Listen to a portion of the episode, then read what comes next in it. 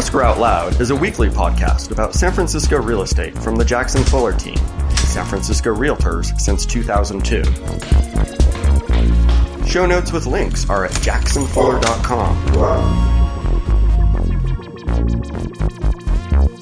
Hey, Britton. Hey, Matt. How you doing? I'm doing okay. How are you? I am good, and I am ready to answer all of our listeners who have just been hanging out there in podcast land wondering what that last neighborhood we were talking about was. Lay it on them.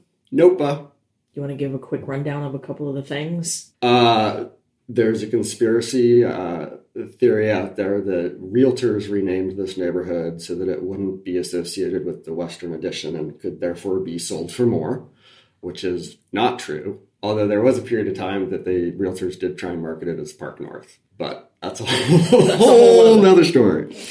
And it has no parks in it, but it is uh, right across the street from the Panhandle, which is a great park. It's park adjacent. All right, so let's move on to another neighborhood, shall we? We shall. All right.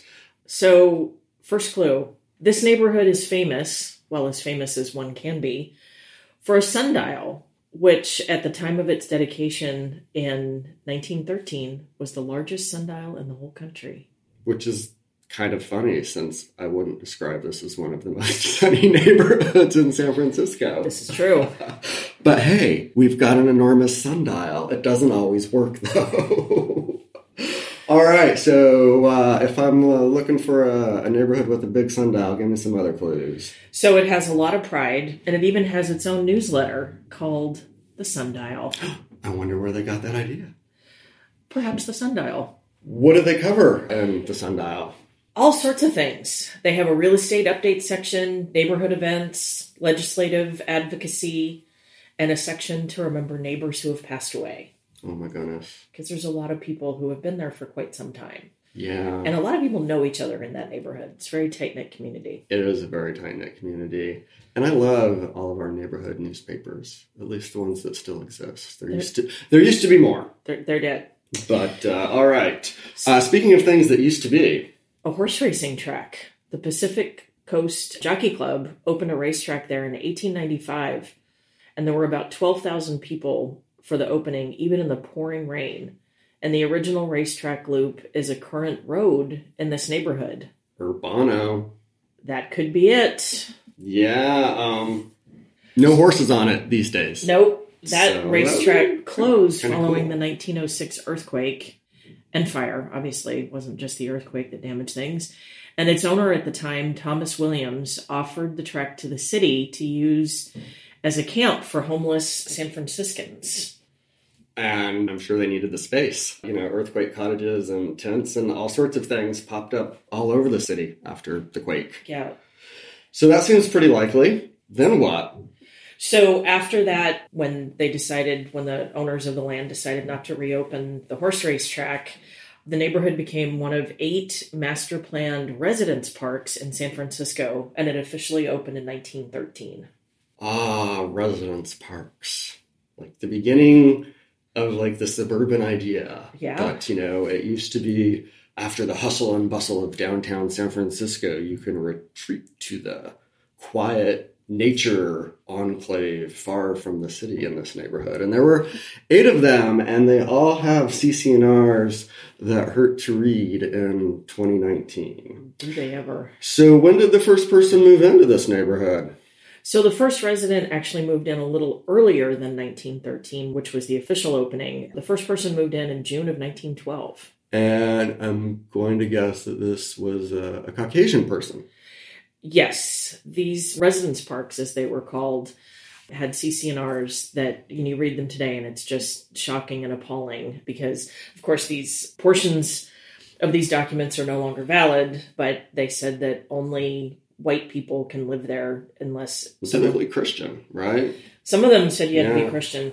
Anywho, uh, when did the first non Caucasian move into the neighborhood? A gentleman by the name of Cecil Poole moved in in 1957. An historic moment. Absolutely. He was an assistant district attorney and he went on to become a federal judge. And the home that he and his family purchased was located at 90 Cedro Avenue.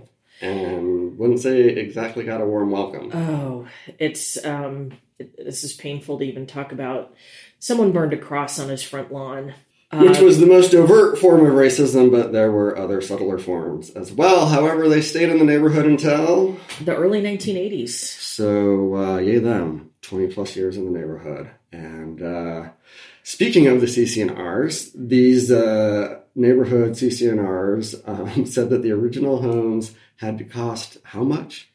They had to cost at least $3,500 to construct. All right. And uh, any other interesting tidbits on these CCNRs? Well, they said that only single family homes could be built in this neighborhood. No duplexes, flats, apartments, or commercial buildings allowed. So this is you will only find single family homes, not a single condo, not a single apartment, not a single store, nothing. Nothing mixed use. Nope. The corner stores are all across the street. They're corner store adjacent. Ah, so it's a lovely neighborhood to walk through, although it doesn't have sidewalks for the most part. How would I get to it? So the uh, Muni K line runs right along Ocean Avenue toward West Portal, or head down to the Glen Park or Balboa Park BART stations and City College. Junipero Cerro, Sarah, sorry, Boulevard offers commuters easy access to the peninsula. I wish we could just rename Junipero Serra and give him a first name like Jack. but I digress. All right, I'm pretty sure I know where this neighborhood is. A, a realtor would say it's D4, west of Twin Peaks. That is true. All right. And um, on the north side, Ocean Avenue, Holloway on the south side, the aforementioned Junipero Serra on the west side, and Ashton on the east. Those would be our neighborhood boundaries, roughly. Indeed. And uh, if you go there, there are very large pillars with the neighborhood name on it. It's true. not to leave you guessing. and not only is it super walkable to everything that's on Ocean Avenue, there's also a pretty large mall not too far. Not too far away. Stonestown.